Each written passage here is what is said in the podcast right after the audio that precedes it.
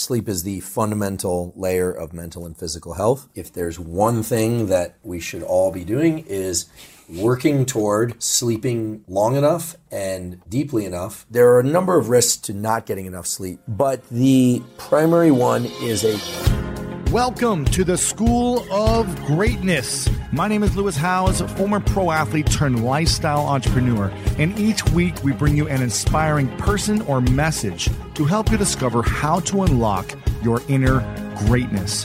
Thanks for spending some time with me today. Now let the class begin.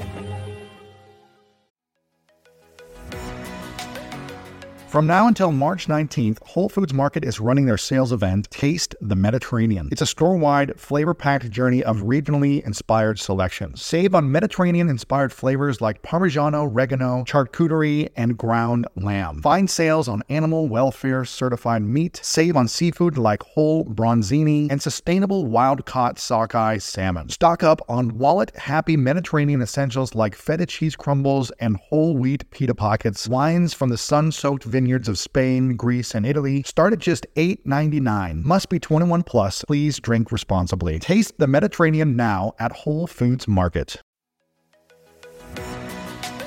The enhanced American Express Business Gold Card is designed to take your business further. It's packed with benefits like four times membership rewards points that adapt to your top two eligible spending categories every month on up to $150,000 in purchases per year, and up to $395 in annual statement credits on eligible purchases at select business merchants. The Amex Business Gold Card, now smarter and more flexible. That's the powerful backing of American Express. Terms apply. Learn more at americanexpress.com slash business gold card. So many of us love coffee, like the living for it type of love. Some like it hot, some like it iced with a splash of creamer, and some like it with a cold foam topping. Many of us stop into coffee shops on our way to work more often than we'd like to admit. But now, thanks to International Delight Cold Foam Creamer, you can make cold foam coffee at home, or in my team's case, in the office, and it's a game changer. I was just chatting with a teammate of mine about our love for the occasional sweet treat coffee. Sometimes it's just the thing you need as a pick me up on a busy day. And we just stocked our office fridge with International Delight Cold Foam Creamer, and it never misses. The team's favorite flavor so far is the caramel macchiato. You just shake the canister and spray it into your coffee, and voila, you've got an incredible cold foam coffee, no frothing, fancy machines, or mess required. International Delight Cold Foam Creamer foams and creams your coffee from top to bottom. The best part, it works on both hot and iced coffee. It comes in three foaming, delicious flavors French vanilla, sweet and creamy, and caramel macchiato. So you can switch things up depending on your mood. Look for your favorite flavor next time you're at your grocery store and be prepared to say goodbye to your barista. International Delight Cold Foam Creamer. It's foaming delicious.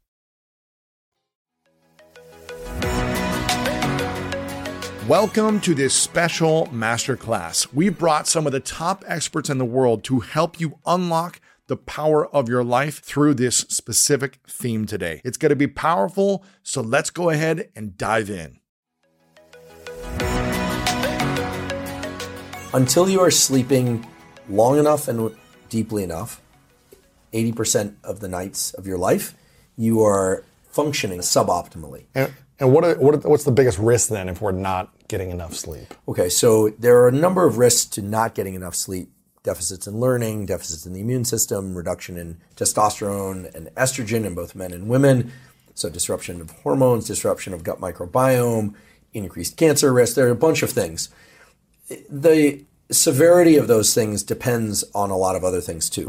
Um, prior health, uh, other health conditions, uh, context, age, um, occupation. You know, if you're not getting enough sleep and you're a, a high-rise construction worker, it's different than if you're an office worker. Okay, so um, we need to sleep enough. Now, what's enough sleep? This is an interesting question. Enough sleep has been argued it's six hours. Other people it's seven hours. Other people it's eight hours. It's basically waking up without an alarm clock and feeling rested.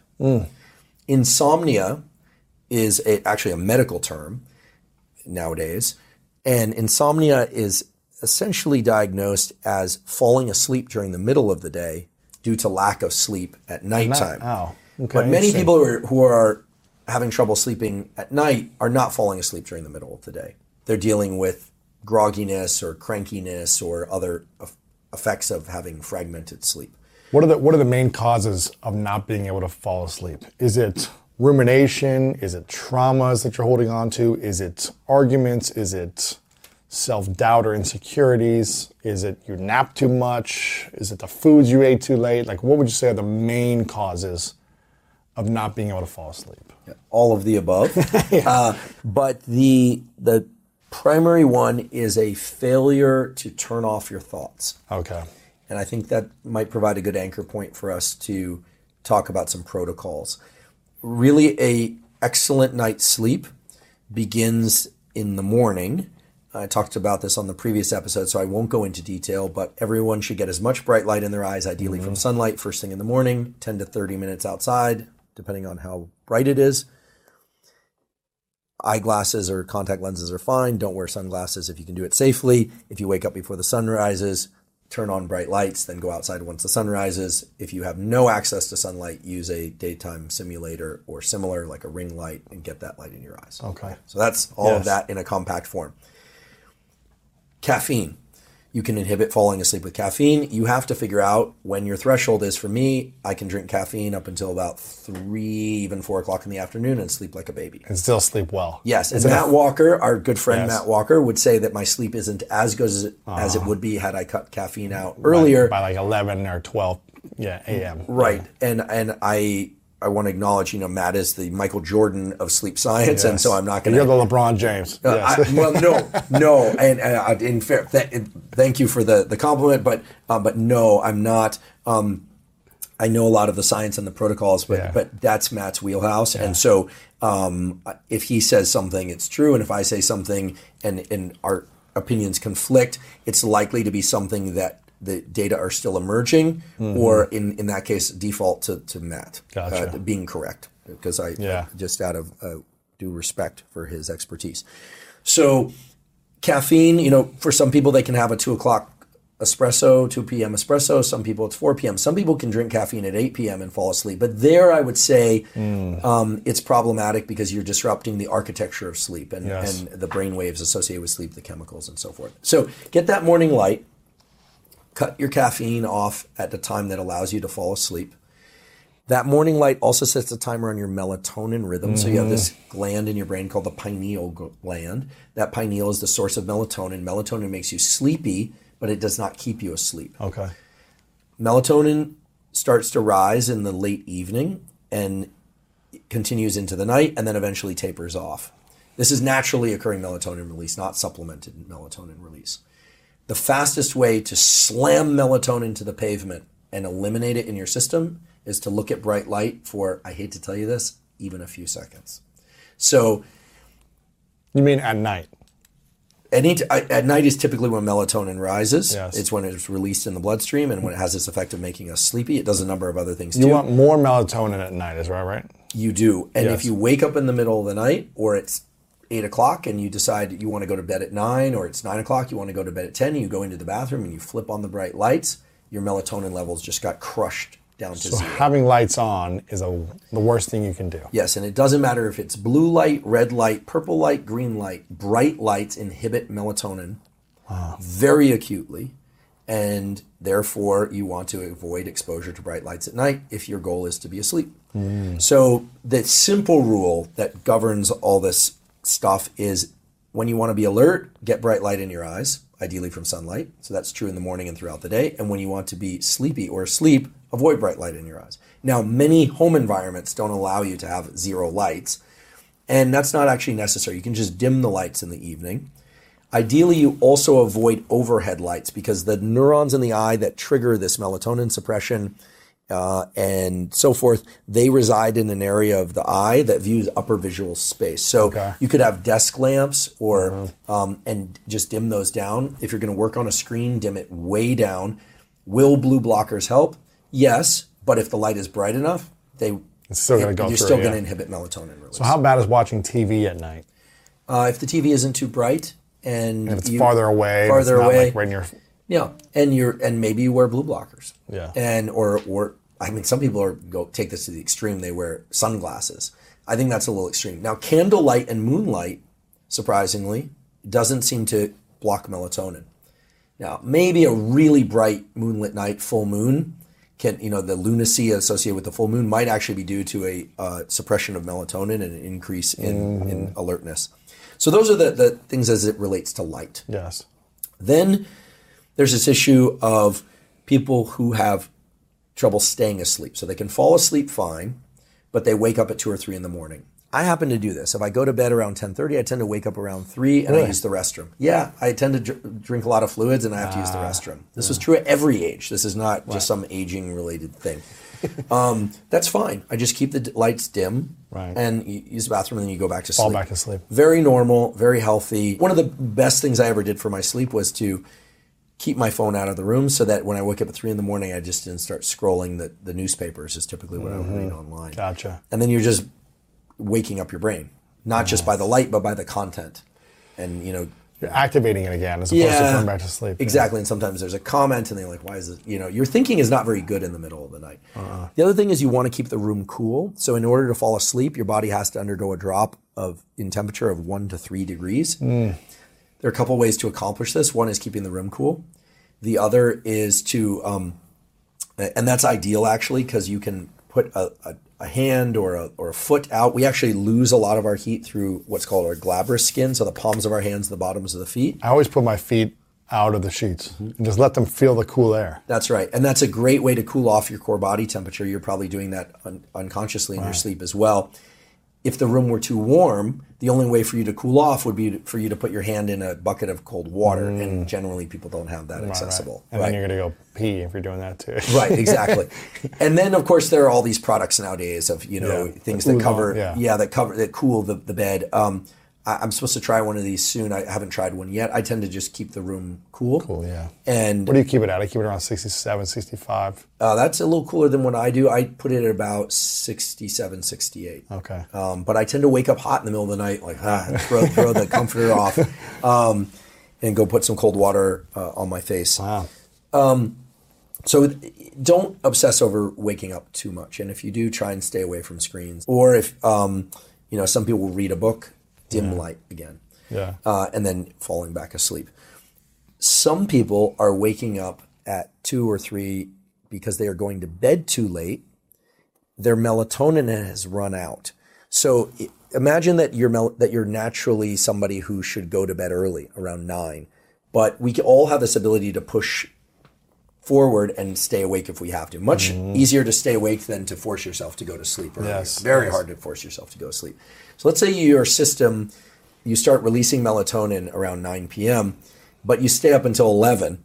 Then you get into bed, you fall asleep around 11:30, and at 3 in the morning you suddenly wake up. Well, that's because your melatonin tapered off mm. and there's a wakefulness that's occurring. And so ideally you would start going to bed earlier. Now, there's a lot of discussion out there about so-called chronotypes. So night owls, morning people, people that follow a more typical schedule. Typical would be going to sleep somewhere between 10:30 and 11:30, waking up somewhere between 6:30 and 8. Then there are the people that like to go to bed at 2 a.m., sleep till 10, and then there are people that like to go to bed at 8 and wake up at 4. Mm-hmm. Huge variation out there. it tends to change across the lifetime. Yeah, your season of life for years. That's right. And adolescents and teenagers tend to stay up later and, and want to sleep in. And there's actually some evidence that they can learn better if they are allowed to to use that schedule, but most schools won't adhere to that schedule. You schedule. got to wake up at six and go to school at eight or whatever. Yeah. Once you enter adult life, you're generally somebody who's going to have to learn how to go to bed early and, and wake up ear- early, or at least wake up early. Mm-hmm. Now, naps, you should feel comfortable. The data say naps, you should feel comfortable napping for 90 minutes or less at any point throughout the day, as long as it doesn't interfere with your nighttime sleep. Mm-hmm. So, some people like me, I love naps, but it doesn't interfere with my nighttime sleep. It doesn't. Does not. So you can take a 60 minute nap Generally, uh, 20 to 45 minutes. and then you you fully fall asleep or you're kind of like awake and just resting. Yeah, I can fall asleep anywhere, anytime. In like I can fall minute? asleep at a gun range. Yeah, it's um, What? It's in. It's in. Can you sleep sitting up too like this? Oh yeah, plane. That's a any- gift. Anywhere. That's a It- gift. It is, although it, it it could reflect that I'm pushing my system a little too hard. Oh. But it, it's it is a it is useful at times. Incredible, man. It so is you can fall asleep right on a plane or Anywhere, leaning against a Oh my you know, gosh. yeah, in a subway station and anywhere. Yeah. if I need sleep, I'm going down. That's incredible. Yeah. So the um, the other thing is that during sleep, a number of things happen, and we can talk about slow wave sleep and REM sleep. But one of the most important physiological functions of sleep is to clear out some of the cellular debris that accumulates throughout the day. The cellular debris creates cognitive deficits. It actually may be related to the aggregation of proteins and things that relate to dementia and Alzheimer's. It's the so-called lymphatic system. The lymphatic system is a system of moving through immune cells and clearing out of debris from the body. The glymphatic system is a kind of a, a equivalent system uh, that exists in the brain that involves so-called glial cells, which are support cells, but also do many things actively. They're not just doing support. The glymphatic system is like a washout of the brain's debris. Mm-hmm. And that system seems to function best when feet are slightly elevated above the brain. There's some interesting data from University of South Carolina coming out now that show that if you can get your ankles elevated a little bit higher than your chin, that's great. So When you're I'll- sleeping? while you're sleeping, what's it do for you? It increases the glymphatic clearance. And there's some data that it can improve function of the brain. The, studies that are happening now that I'm aware of, I'm in touch with that group, are mainly geared towards people that have had head injuries, so concussion and TBI of various kinds. But they also ha- are seeing interesting effects in typical folks that don't have um, any traumatic brain injury. So I put a, a pillow underneath my ankles when I fall asleep and to get a little bit of that elevation. And then during the day, if ever you can't get a nap or you are going to get a nap, put your ankles up on the couch and lie down on the floor. That that itself can um, get some of the clearance of the glymphatic. And that helps you sleep better. Or it helps you just clean out the system. It helps your brain function better when you wake up from sleep. Interesting. Yeah. That, that- that's what the data are starting to That's show. cool. I, you know, some of the things I, I described, like the light viewing, is baked into the neuroscience literature. Hundreds of papers, Yes. published papers. Some of the things like the glymphatic system is kind of cutting edge. It's it's on the way, but because the safety margins of raising your your ankles are are so so large, I mean, there's nothing dangerous about that. Sure. Um, it's How long of- do you, how long do you need to do it for to get the benefits? oh, I think these are immediate benefits because Two minutes or ten minutes? Oh no, you're doing this the whole night that you're asleep. Your gotcha. ankles are elevated. If you wake up and you happen to kick the pillow out, it's not the end of the world. But but the idea is that you don't want to be sleeping with your head above your ankles either. There is some Mm. evidence that when people travel on planes and they're sleeping in chairs, that that's not equivalent to the kind of sleep they'd get when they're lying flat Interesting. independent of all the other things that are happening. And we know this because there are great sleep labs at Stanford, uh, School of Medicine, at UPenn, back east, and elsewhere, where people Mm-hmm. actually go into a clinic and sleep either you know upright or, or at different they angles. track it. And they're looking at all this at the at the level of data. Okay, so here's one for you. What's the best uh, position to sleep? On your back, on your side, on your stomach? Ah, great question, and it really truly depends. And it probably depends on how hot you run. So I tend to run really warm. A lot of the cooling of the body occurs from the palms and bottoms of the feet, but also from the upper back and scapulae because we accumulate what's called brown fat there. It's not the blubbery fat that's under the skin. Right. It's a, like a furnace. Actually, you can increase the density of brown fat by going into cold water repeatedly for you know one to three mm. minutes several times each week. Yes. It means your furnace actually burns hotter. It allows you to be in cold temperatures more comfortably. Some really beautiful data just published on this. So I don't like to sleep on my back because I start heating up. Start sweating. That's right. So I tend to sleep on my side. I sleep in that. What is that? Um, it's like soldier position. You know Yeah, yeah, yeah. But then again, there are some people that have shoulder issues and then they can't do that. yeah. I'm, I'm relatively flexible through my shoulders, not super flexible, so I can do that. It really depends. Mm-hmm. Now, of course, if you're sleeping on your stomach, how do you elevate your ankles? You know, it starts becoming a little bit, um, you know, we are not just science experiments, and so Mm-hmm.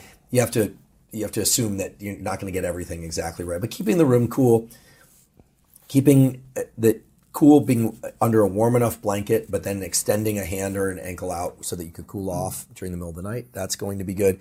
Keep the room dark, although complete pitch black doesn't seem to be as good as having a little bit of light somewhere in the room. But you don't want a bright blue light or red light anywhere in the room that's going to wake you up. Some people like me have very thin eyelids, exceedingly thin eyelids. Some people have very thick eyelids. So some people are more bothered by a light in the room than others. It really varies. Yeah. So you have to just tune things to your particular environment. I'm curious about the neuroscience before you go to sleep. How do we set our minds up to? You, you were saying before about it's a lot of people. It's hard for them to sleep because they can't shut their mind off. Right. Is there something we should be thinking before we shut it off to set our sleep up for success mentally, and then to really build into the next day where we wake up feeling like clear-minded and without this brain fog, where we have more motivation, where we have more, uh, you know, energy and excitement towards the next day, and then doing that in a pattern every night. Is there any science around that? Is it like listening to a hypnosis? That could be very helpful. Which will help you clean clean out whatever is going on through the day and get clear and ready for the next day, but also fall asleep so you're not thinking about it. Uh, you know, is there anything that can help you have better dreams so that you sleep better? Like, what have you found there in the neuroscience? Yeah, so the um, um, so glad you asked this question. There's some really interesting data from a guy named Chuck Charles Czeisler, who's at Harvard Med, done beautiful studies on sleep in humans for many decades, and a really uh, fantastic physician and researcher. And they observed something interesting, which is that about 90 minutes or so before your natural bedtime, there's a spike in alertness planning and almost anxiety that pe- that all people undergo, and it's a normal, healthy pattern. The idea, and it's a just so story because we don't really know. I nor Chuck Czeisler nor anyone else was consulted at the design phase, as we say, but we assume this was this came about because prior to going to sleep, we need to shore up everything for safety. We need to, you know, uh, lock things down, make sure everything's in its place because we are very vulnerable in sleep. Nowadays, this would might manifest as you know you're you need to go to bed at 10:30 because you have to get up at 6, etc. And then right around 8:30 or 9, you start finding yourself running around doing various things. Many people worry about that and they think, "Oh, I'm really stressed because I actually need to go to sleep and here I am wide awake." It tends to subside very quickly. Mm-hmm. So just the knowledge that that's a normal healthy spike in alertness and activity, I think can help a number of people. I want to make sure I mention that. Yeah. The other thing is preparing the mind, as you said, turning thoughts off. Turning thoughts off is a skill. We've talked before, uh, uh, gosh, almost a year or more uh, now uh, ago, about yoga nidra, Yes. which is uh, there are many, many yoga nidra scripts available on YouTube, free of cost. The ones I particularly like are the ones by Kamini Desai, um, K A M I N I D E S A I. Kamini Desai. I just really like her voice. I don't know Kamini, never met her. These are free scripts. They're uh, yoga nidra scripts that last about 20 minutes. They involve some breathing, some meditation type stuff. They but they teach you to turn your thoughts off, which is really wonderful. Because a lot of people they just get stuck in this rumination. My career not only requires me to travel, but also gives me the freedom to. Traveling has brought me so many positive experiences and memories. Like that time I spent the holidays at an Airbnb in Big Bear with some of my extended family, and it was the perfect way to come together and connect with my family that I don't see that often. If you have a similar setup that allows you to travel often, have you ever thought about your empty home while you're gone? More specifically, how you can make some extra money by keeping your home occupied while you're out of town. I'm a big advocate for setting up a side hustle to give you an extra stream of income, and Airbnb hosting is an easy place to start. Many people host on Airbnb, including some friends of mine, but there are some people out there who've never even realized their space could be an Airbnb. Hosting can easily fit into your lifestyle, and it's a great way to earn some extra money. So if you have a home, but you're not always at home, you've got yourself an Airbnb. Your home might be worth more than you think. Find out how much at airbnb.com/host. Quaker has been a trusted name in breakfast for over 145 years, which is crazy to think about because that means they have been milling oats since before the invention of the zipper, the stop sign, and the ballpoint pen. And while clearly a lot of things have changed since 1877, some things have stayed the same, like the great taste and quality of Quaker oats. I mean, I think we all grew up with Quaker in our household. Quaker has something for everyone, like old fashioned and quick oats, great for cooking and baking, or instant oatmeal in different flavors flavors and varieties, one of my faves for a quick breakfast. And whether it's lower sugar or added protein or fiber, Quaker Oats can satisfy the whole family. There's even Quaker Fruit Fusion with real fruit pieces, added vitamins, and no artificial colors for a bold start to a bold morning. Quaker, getting up to some good since 1877. Look for Quaker Oats in your local grocery store. When you get a new car or a new home, your first reaction might be to say things like, oh yeah, or I can't believe it, or booyah. But what you really want to say is the one thing that can get you the help you need. Like a good neighbor, State Farm is there. State Farm is there with the coverage you need for your car, your home, and even boats, motorcycles, RVs, and other things that matter to you. With a State Farm agent, you know someone is there to help you choose the coverage you need. With so many coverage options, it feels good knowing you can find what fits for you. And when you need ways to get help, State Farm gives you options there too too, in person or on the phone with your local agent or on statefarm.com, where their award winning app, State Farm, lets you do things your way. So when you need help protecting the things that matter most, remember to say, like a good neighbor, State Farm is there. Now, is there an ideal protocol prior to sleep? It depends because some people find they have their greatest clarity after the kids are asleep yeah. and they're sitting there. So I wouldn't say don't work or do work. You know, you do want to avoid strong stimuli before sleep. So, do you really want to watch, uh, you know, a politically charged or right. a violent movie right before sleep? Well, that depends on how triggered you tend to be by politics or violence. Some people aren't triggered, other people are. Yeah. Uh, but you know, that aside, you you don't want to go to bed either too hungry or too full because that mm. can inhibit your sleep. So for most people, that's going to be finishing your last bite of food about two hours before bedtime. We used to think that aging was was a one-way street. You couldn't do anything about it. Mm. We now know from studying twins that 80% of your health in old age is up to you, how you live your life. Right. Your community, your positivity, your thinking, your food, the sleep you have, like all those things, right? Yeah. And the reason that they work, we've discovered, is because they turn on the longevity genes. Oh. That's the breakthrough. Okay. So now we're artificially tweaking these longevity genes genetically or with supplements or hopefully medicines soon. Gotcha. But you could do it in more natural organic ways, is what I'm hearing. Well, right now, that's what we've got. And even if you just do the five obvious things, things like skip meals and don't smoke and exercise, that'll get you an extra 14 years on average. Really? It's that big. That's not even using That's high simple. tech. That's just, there's no technology, right. just like living a good life. Right. So, what are the main things to turning on the longevity that anyone can do without technology, without money, you know, science? Yeah. Well, okay. So, we, we've, first of all, don't smoke. Yeah. That'll damage your DNA, that'll accelerate the aging process. Does that include like e-cigarettes and all these other vaping. Does that also include well, I'm that? a, I'm a big uh, advocate for uh, for putting nothing artificial in your body, yeah. including vaping. Yeah. My mother died from lung cancer, so I'm pretty militant about it. Wow. Um, I don't think vaping is as bad in terms of the number of chemicals getting into your body. Yeah. But we've seen recently it's probably not healthy anyway. Yeah, yeah. Okay, so no smoking. That's one. That's one. Next one is don't eat so much, eat less often. So, not malnutrition, of course. Um, you don't want to get too thin, but this three meals a day plus snacks is ridiculous. In the future, I, need, great. I need to get rid of that. Yeah, well, you're also working it out, but yeah, someone yeah. like me who, who's not an athlete, yeah. the most exercise I do during the day typically is typing. Uh, three meals a day is too much. Actually, one meal is enough for someone like me. Wow. Yeah, I'm now 50, so my metabolism is way 50, down. You look like you're 37. Oh, thanks. It's great. You man. might need glasses. I thought you you're like 100 and you look at 37. You've already reversed the aging. Uh, well, I'm glad I don't look uh, 80 because that would really be bad for, be bad for, for my your... message. okay, so we got uh, no smoking, uh, eating less. Yeah. Um, Next one would be uh, the obvious high intensity interval training. Uh-huh. Lose your breath once in a while. Lose your breath? What do you mean? Uh, just by like working out, like. You know. Yeah, become hypoxic. Uh, tell your body that you're being chased by a saber-toothed tiger or something like that.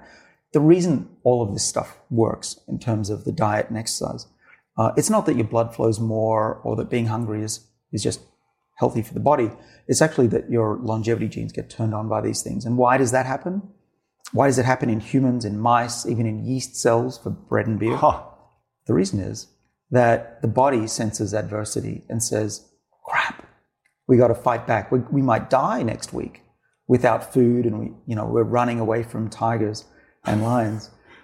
That's what this survival network, this longevity gene. So it turns it on when it feels like it's in survival mode. That's it. We want to be in survival mode and we spend our whole lives trying to reduce our adversity. Right. Being comfortable. Right. Being don't be warm all the hungry. yeah. Don't be puffed. Don't walk. You know, valet your car. Right. Roll your suitcase. Don't carry it, for goodness sakes. We've done the worst. No wonder we're, we're getting sicker and sicker. We're in a world of convenience. Right. And it's the worst thing we could do Really? for our bodies in terms of longevity. So those three things. Okay. Uh, the other two, um, uh, let's see, what else is there? Oh, the type of food you eat is important. Uh, yeah, there's a big debate, of course. They say like plant based is going to extend the telomeres, right? If you're eating leafy greens, that's what I've heard. But right. Well, uh, among other things, it's also going to have um, a couple of really important types of molecules. One are the monounsaturated fats, fatty acids. You get that from olive oil and avocados. Those are great. And uh, we've just learned that that's a really important trigger for a, a certain longevity. olive oil. Yeah. I think uh, when I had Gundry on, he was like, I drink a cup of olive oil a day or something like teaspoons of olive oil. He's just eating it. Well, He's like, I'm trying to get as smart. much in as I can, putting it on everything. So, Yeah. Well, let, let's get back to that because there's a, there's a new discovery as of a week ago that says we think we understand how that works. But in olive oil, there's also what are called the other the other important component of a plant-based diet are polyphenols, uh-huh. which are the molecules that plants make when they're under adversity, when they're stressed. And I believe that we've evolved to sense when our food is running out. So we get that signal when our plants are stressed. So you don't want to eat plants that are like this white, Withered. white li- liquid lettuce you can buy, Californian lettuce. Right, right. You want these colored vegetables that are being a little bit ah, stressed, a little Really? bit dried out. Wine is a perfect example. It's full of polyphenols, one called resveratrol that we've worked on for 20 years. And it activates these longevity pathways really well. wow. So stress your food, Stress organic. Yeah. Um, I am for a plant-based diet, but I do eat meat Yeah, me occasionally. It tastes pretty good, but um, but you know it's very clear. Dan Buettner is right. Where you go to the longest lived places in the world, The blue zones, right? Sardinia, right, the Okinawa Island in Japan, they're not eating all meat. Um, and actually, we know that if you eat a lot of meat, you shut down some of these longevity pathways. really? Yeah. So you actually you might look good and grow muscle, and that's great when you're young. You want to find a mate, you want to look good, you want to feel good. But in the long run, I don't think that's healthy. Healthy. Really? So cutting down less and less meat, at least. Having more plants is the way to go. Yeah, that's that's what I've done. I was on an Okinawa diet in my 20s and 30s. Which is what? Just rice and leaves and It's a bit of rice. You got to watch out for white rice because That's a it'll lot. spike your sugar. yeah, it's a lot. But it's uh, it's a lot of tofu, miso soup, Mm. uh, green leafy vegetables, dark greens for these Uh-huh. Phytochemicals. Uh, and then what else was it? There was a bit of fish. Okay. Yeah. But but also what's important is not a lot of food. I mean, these days, I- I'm stopping eating when I'm about 60, 70% full. And I'm trying to I just never feel and lunch. full. Until I'm like eating so much, and then I'm like, okay, I'm full. Well, you're a young, So I active, probably I- hungry man. Well, here's one of the things. I think one, when you eat slower, you start to get fuller. You start to feel it. And I've I'm the youngest of four, and so as a kid, we didn't have a lot of money growing up in a small town in Ohio, and there wasn't that much food. So I learned to like grab and just shove it in my mouth, and that became a habit that I've kind of stuck with. And I'm not starving anymore. Like the food's available at any time. I can afford it, and I have it all the time. But I think it's reconditioning my mind or a habit or a routine of like, I'm not scarfing my face down right now, but you know, it's that mindset of, ah, what if I'm going to go hungry? For sure. Uh, we all suffer from that. Well, not all of us, but those of us who grew up in regular families, we were told to finish our meals. Right. Don't leave anything on the plate. And There's hungry kids everywhere. brothers and sisters, right? They're stealing your food. Uh, my wife grew up um, in a very poor family, um, and uh, even when she was a student, she could barely afford food. She would scrounge and buy, buy potatoes. And Yeah. at the dinner table, she'll kill me, kill me for this, but uh, she will eat like it's going to all go away tomorrow. but I have to, Great. have to remind her and everybody, everyone should know this. there's always going to be another meal. Yeah. There will be another meal. Don't worry. Uh, but we're conditioned to eat food when we, it's in front of us. I think it's a mental conditioning, and it's also like you, either your body's tricking you, or it's your brain, or it's your gut, or something is tricking you. Like I'm still hungry, even though you've had 2,000 calories in 10 minutes. You're still like, oh, there's food. It's like turning something on. We're like, I want to eat that. I don't know why that is. Well, yeah, I mean, it's the reason it's that we're here. Our yeah. ancestors uh, put on fat and they survived the famine. We don't have famines anymore, thank goodness. Yeah. But we, we've descended from those people. So we've got the, the genes in our brain that say, eat, eat, eat. Um, How do you turn that gene off? Well, you, well, you, you can you can take certain types of food. I, I drink a lot of tea Oh. Uh, and coffee, uh, hot water even, just to fill up my stomach. That works really well. Okay. Hot water, not cold water. Uh, I just like the feeling of hot water. Cold water uh, isn't as. I actually, it might be something about the heat. I've never thought about it, but for me, that's what works. So when I get a little bit hungry at lunchtime, I'll just. I'm, I'm basically drinking tea. Warm water tea. Yeah, you put it like some. Oh, Yeah. interesting. Okay. But, but it's a fight all the time. Yeah. You know, I fly a lot, and, and people are bringing nuts, nuts and cookies and ice cream and and you got to fight it, and it's really hard to fight. how do you time. say no? Well, I do, You don't. but how do I do that? So I've trained myself yeah. uh, to fight it, and the best thing that I do, besides saying "Can I have a cup of tea," is what do I want to look like next week? What do I want to look, look like a year from now? What do I want to look like when I'm 80? So you you tell yourself that you ask yourself the question. I think it's also how do you want to feel tonight, tomorrow, next week when you're 80. It's like look like and feel combination is powerful. Right, because your, your mind is saying now is important, and you got to train yourself to say tomorrow and the next year is The just rest as of my important. life. Yeah. Right, and that's more important.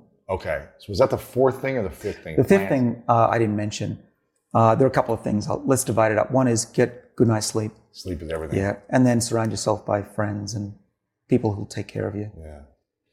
That's like the blue zone way too, right? It's like be around a good community, get lots of rest and naps, move a little bit, eat healthy, right? It's Well, like, the- these are things that most people should know, but they don't do. So you and I are here to motivate people to do exactly. that. Uh, but the research uh, that I discuss in the book is how to take that to a new level, how to optimize those things, Uh-huh. and add some science in there. Sleep is probably the single most effective thing that you can do to reset both your brain, but also your body health, of course, as well. And I don't say that flippantly against the notions of diet and exercise. Of course, both of those are fundamentally critical. But if I were to take you, Lewis, and I were to deprive you of sleep for 24 hours, deprive you of food for 24 hours, or deprive you of even water or exercise for 24 hours, and then I were to map the brain and body impairment that you would suffer after each one of those four, hands down by a, a country mile, a lack of sleep will implode your brain and body far more significantly. The only one I would probably lose out on is oxygen.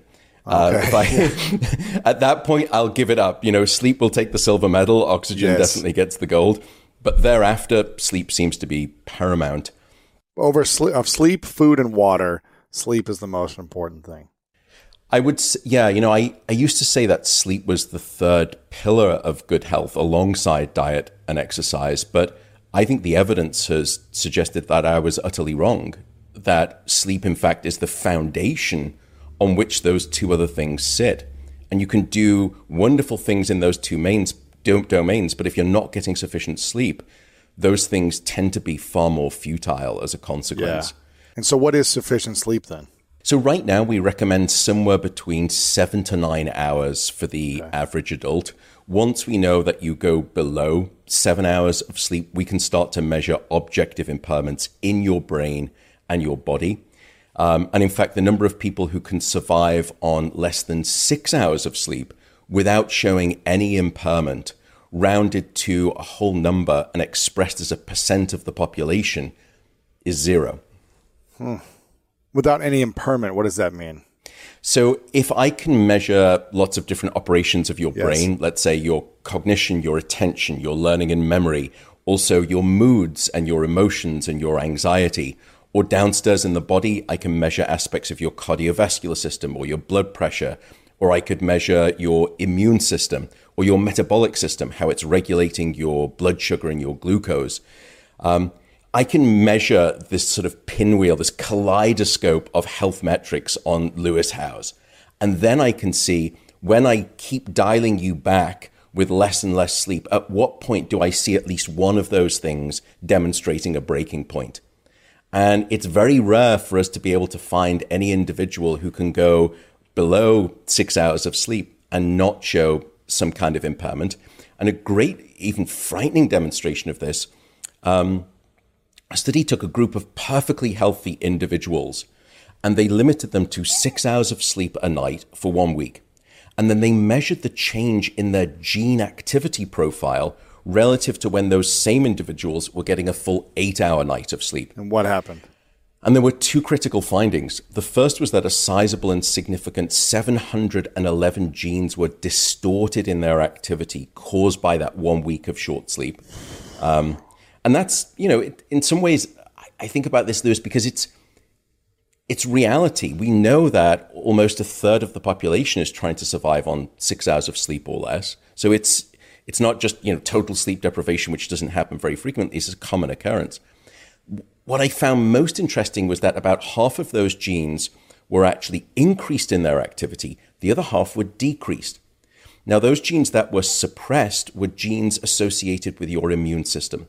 So you became immune compromised or immune deficient. Those genes that were increased in their activity, or what we call overexpressed, were genes associated with the promotion of tumors, genes that were associated with cardiovascular disease and stress, and genes that were associated with long term chronic inflammation within the body. And I, I make that point just because, you know, many people I think have this concern about things such as genetically modified embryos or even genetically modified food. But when we don't get sufficient sleep, we are unwittingly performing a genetic manipulation on ourselves. You know, and if we don't let our kids get the sleep that they need, then we're inflicting a similar genetic engineering experiment on them as well. Wow. This is crazy. So, what if you've been sleeping less than six hours a night for years? what is that saying to your genes? And is there a way to recover the gene damage and mm. reverse and go back to a healthy genes, healthy body, healthy life?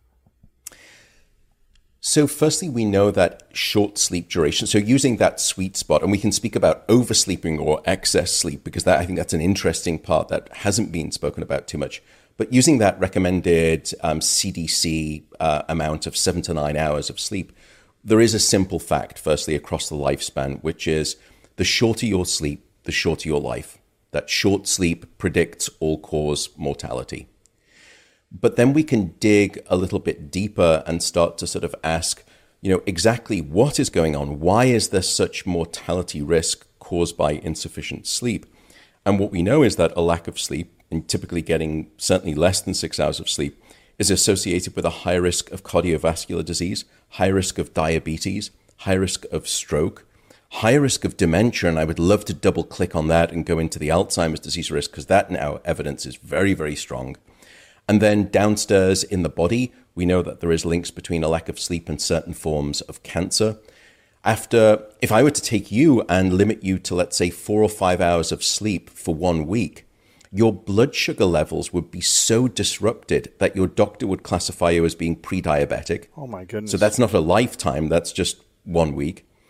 And there's an even more interesting experiment that I, spe- I think speaks to the subtlety of this because the, there is the largest sleep study that's ever been conducted, and it happens actually to around um, 1.6 billion people across 70 countries twice a year, and it's called daylight savings time. Now, in the spring, when we lose just one hour of sleep opportunity, firstly, what we've seen is that there seems to be a 24% increase in relative heart attack risk the next day, which stuns me. Um, and what's fascinating in the fall, in the autumn, when we gain an hour of sleep, there's a 21% reduction in no heart way. attacks. So it's bi directional, and that's just one hour of sleep. Um, and you see there, there, was some great recent data. You see a very similar profile regarding that um, daylight saving shift for road traffic accidents on our streets. I've heard about this. Tragically, um, suicide rates as well.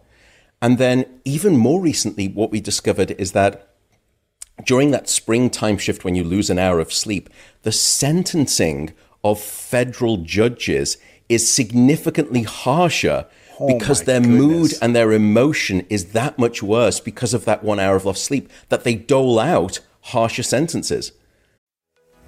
Isn't it obnoxious when companies have those sneaky gotchas hiding deep in the fine print or bills that seem to go up for no dang reason? Like when budget airlines promise a cheap fare, but then charge you for every little thing until you realize you're paying even more than you would have elsewhere? At Metro by T Mobile, there's nada yada yada. That means no contracts, no price hikes, no surprises. They don't even want me to speed through the legal, so here it is.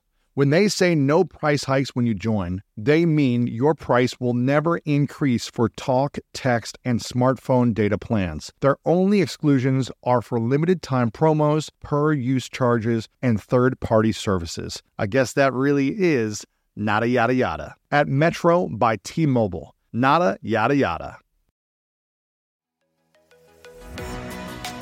You can't always trust your gut, like those times when it tells you to have that extra piece of cake or when it tells you to skip your morning routine and sleep in another hour. Probiotics can't help with most of your gut decisions, but if your gut needs a little support, Ritual has your back. They made a three in one supplement with clinically studied prebiotics, probiotics, and a postbiotic to support a balanced gut microbiome. Ritual invested in a study modeling the human colon, which showed their Synbiotic Plus significantly increased microbial diversity and the growth of beneficial bacteria. Rigorously tested and validated by a third party for allergens, microbes, and heavy metals, Ritual multivitamins are vegan, non GMO, project verified, gluten and major allergen free, certified B Corp, and made traceable. Personally, I love Ritual's Synbiotic Plus because it keeps my gut feeling balanced and it's super convenient. There's no more shame in your gut game. Synbiotic Plus and Ritual are here to celebrate, not hide your insides. Get 20% off your first month for a limited time at ritual.com ritual.com slash greatness. Start Ritual or add Synbiotic Plus to your subscription today. That's ritual.com slash greatness for 20% off.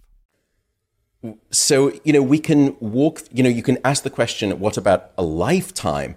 We don't even have to ask about a lifetime of short sleep.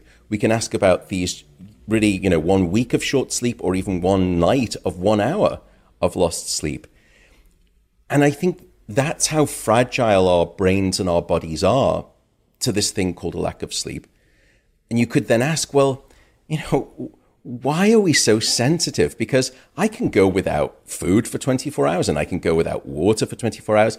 You know, I'm still not too bad. I'm in fairly decent shape. Mm-hmm. Why is sleep the exception to that rule? And the answer seems to be this human beings are the only species that will deliberately deprive themselves of sleep for no apparent good reason. Why is that? and uh, it was such a unique thing. And what that means is that Mother Nature, through the course of evolution, because no other species does this without real need for survival, and I can speak about some of the exceptions, but human beings are strange like this. In other words, Mother Nature hasn't have to face the challenge of coming up with a solution called sleep deprivation because she's never faced it in the course of evolution. And so there is no safety net in place here. And that's why we think human beings implode so quickly and thoroughly, mentally, cognitively, and physically, caused by insufficient sleep. And why do you think? Why is the why are the majority of people bad at getting good sleep? Is it what is it? We're distracted. Is it we think we need to be doing more? Is it we're stressed and worried about the past and the future? Is it, you know, what we just want to work harder? What what is the main cause of why we get poor sleep? It's it's such a fundamental question, and in some ways, it's all of the above plus. So I think the first, and I've thought about this a great deal. Why are we suffering this global sleep loss epidemic that we're under right now? I think the first thing is that unfortunately sleep has an image problem. that you know the PR agent for sleep should be fired because we as- we associate sufficient sleep with this concept of being lazy. of being slothful. And that's a terrible disservice to this thing called sleep. And it is very different to things like diet and exercise. You know, I think a lot of people like to virtue signal with, you know, what they eat. And they certainly are very proud to tell you, you know, I work out five times a week. I'm in the gym at this time of morning. And, you know, all of which I think are great and to be applauded and supported. But we have the very opposite. We have this almost, you know, well, we, we don't. Some some niches of society have this sleep machismo attitude. You know, this kind of you can sleep when you're dead mm. um, mentality, which, by the way, based on will the evidence, is, yeah. is, mortally unwise. Yeah, it will lead right. to both a shorter life and uh, a life that is significantly less healthy. So I think the first thing is we need to change our cultural appreciation of sleep from something that is a waste of time to something that, in fact, is an incredible investment. It is probably the very best and the most freely available, democratic, and painless health insurance policy that I could ever imagine. I think the next thing is the way that we work in society. We are working for longer hours, and before the pandemic, people were commuting increasingly longer amounts of time. What that meant was that people were leaving the house earlier they were arriving home later, and no one wants to shortchange time with family or Netflix or whatever it is your poison. And so the one thing that has become squeezed like vice grips in the middle of the night is this thing called a sufficient bout of slumber. Um, but then there are plenty of people who give themselves the opportunity to get enough sleep, but they can't obtain it. And that is where things such as insomnia or sleep disorders, things like snoring, come into play. And you touch up, and I know that you've spoken, and I'm so grateful for what you've done regarding discussions of mental health. We know that one of the principal roadblocks to getting this thing called a good night of sleep is anxiety. Um, stress, worry, anxiety, stress. regret, all those things. Yep. Resentment, and holding on to all that stuff it is that is toxic to sleep. You're absolutely right. And in fact, anxiety and physiological stress is our principal model for the explanation of insomnia right now. It's not the only cause, but it seems to be one of the principal causes. And in modern society, it's become so easy, and I'm not finger wagging. I, uh, you know, I'm just as guilty. We are constantly on reception but rarely do we do reflection. And unfortunately, the time when most of us do reflection is when we turn off the light and our head hits the pillow. Mm. And that's the last that's the time. worst time. Oh, you know, because I don't know about you, Lewis, but, you know, at night in the dark, thoughts are not the same thing. You know, concerns become twice as big or you 10x the size of concerns. I start to worry, I ruminate, I catastrophize Yet in the light of day, those things seem very different. And so we can speak about sleep tips perhaps later on, but certainly getting right with your emotions and your anxiety is key to good sleep. And that's one of the things that prevents sleep. I also think that there's a an issue at the public health level. You know, we've had in many first world nations wonderful government mandates regarding health, regarding drink driving, regarding you know safe sex, regarding uh, drugs and alcohol, and even food, and even inactivity and sitting. And when was the last time you heard of a first world nation provide a public health message and memorandum regarding sleep? Never. Yeah. And I don't remember one either.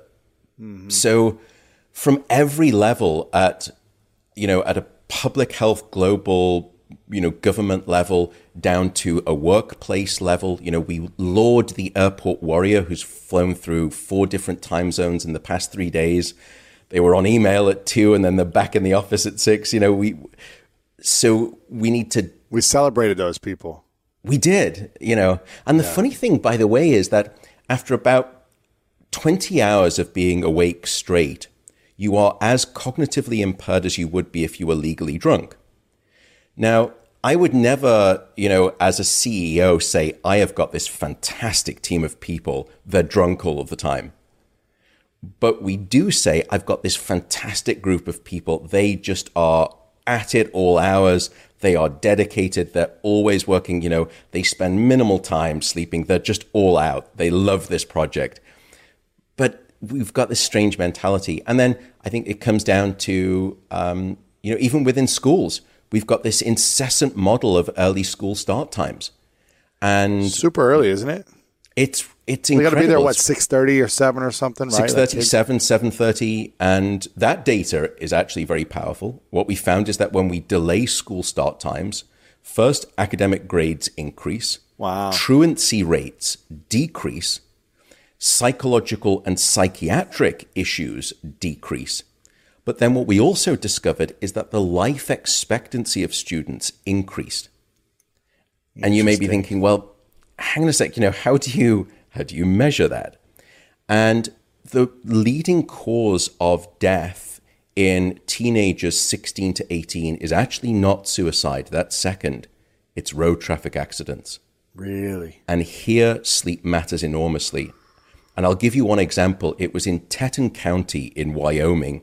They delayed their school start times from 7:30 in the morning to to 8:55. Um, by the way, what are we doing trying to educate our children at 7:30 in the morning? No, I can't think.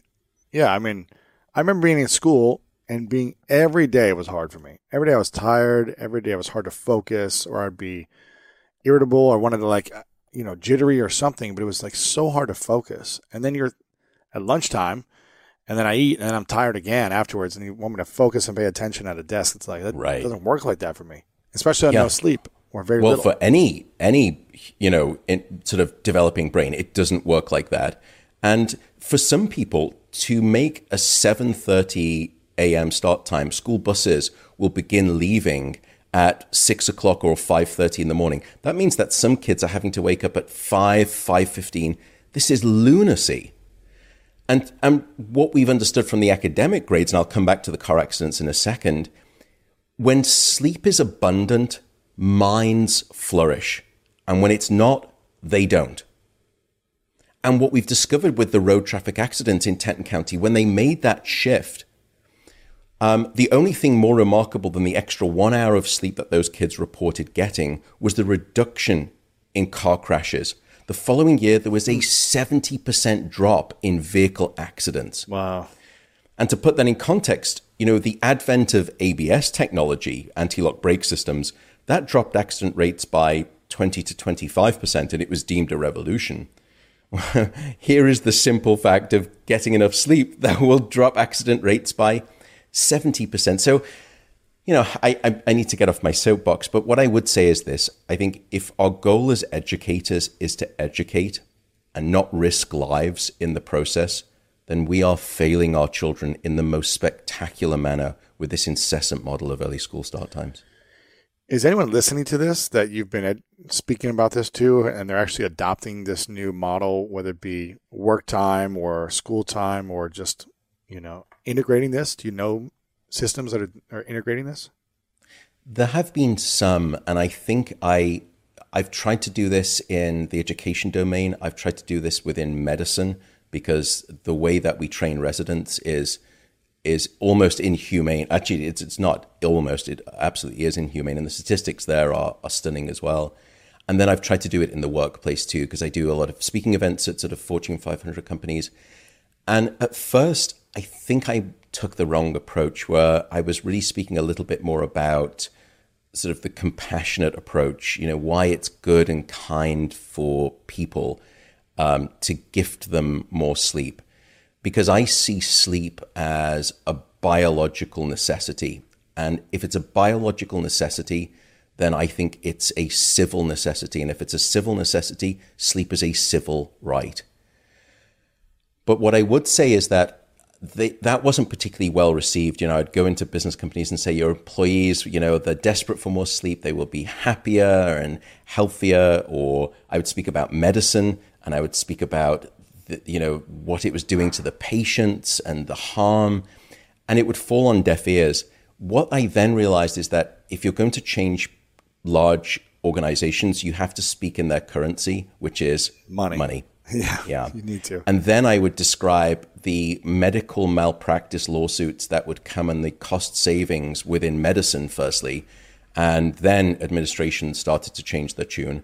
Because before that, you know, there was almost this old boys network in medicine where we went through residency and it's almost a hazing. Um, and despite armed with incredible data to the contrary, I think the mentality 10 years ago when I started trying to do that was my mind's made up, don't confuse me with the evidence. Crazy. Why? It's because they went through that themselves, and so they want to pay it back or something. I think so. I, I think there was some of that. I there. went through hell, so everyone else has to go through hell. Yeah. Right. It's a rite of passage. You know, if you are tough enough, you'll make it through. It's kind of like boot camp, um, which I don't think we need to do anymore. Uh, and then within business, you could describe, you know, uh, the Rand Corporation did an independent survey uh, a couple of years ago, and what they found was that insufficient sleep will cost most nations about 2% of their GDP, of their gross domestic product. So here in the US, that number was $411 billion of lost productivity due to insufficient sleep. Um, in Japan, it was $130 billion. My home country, uh, the UK, it was over $50 billion. So if I could solve the sleep loss crisis within the workplace, I could almost double the budget for education in the US, or I could halve the healthcare deficit. So when you speak about money, then people start to, to listen. So that's how I've tried to communicate. But um, and I don't think I'm a I, I don't think I'm a particularly good communicator, and I've been sometimes bull in a china shop, as I probably have been for the first uh, however long we've been uh, talking. But it's just because I'm so, you know, I'm just desperately passionate about this thing called sleep. And some years ago, before I started trying to, I wrote a book, and then I've been doing podcasts sleep was the neglected stepsister in the health conversation of today. It was a second citizen. And I was so sad to see the disease, the sickness, the harm, the lack of productivity, the impact on education that a lack of sleep was having. I hope you enjoyed today's episode and it inspired you on your journey towards greatness. Make sure to check out the show notes in the description for a full rundown of today's episode with all the important links. And I want to remind you if no one has told you lately that you are loved, you are worthy, and you matter. And now it's time to go out there and do something great.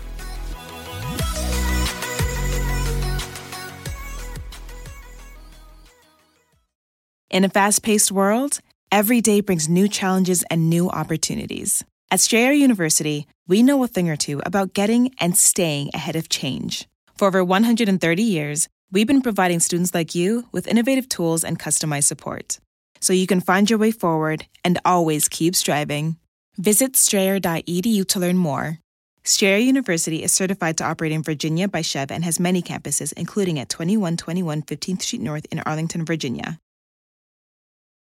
At Capella University, you'll get support from people who care about your success. From before you enroll to after you graduate, pursue your goals knowing help is available when you need it. Imagine your future differently at capella.edu.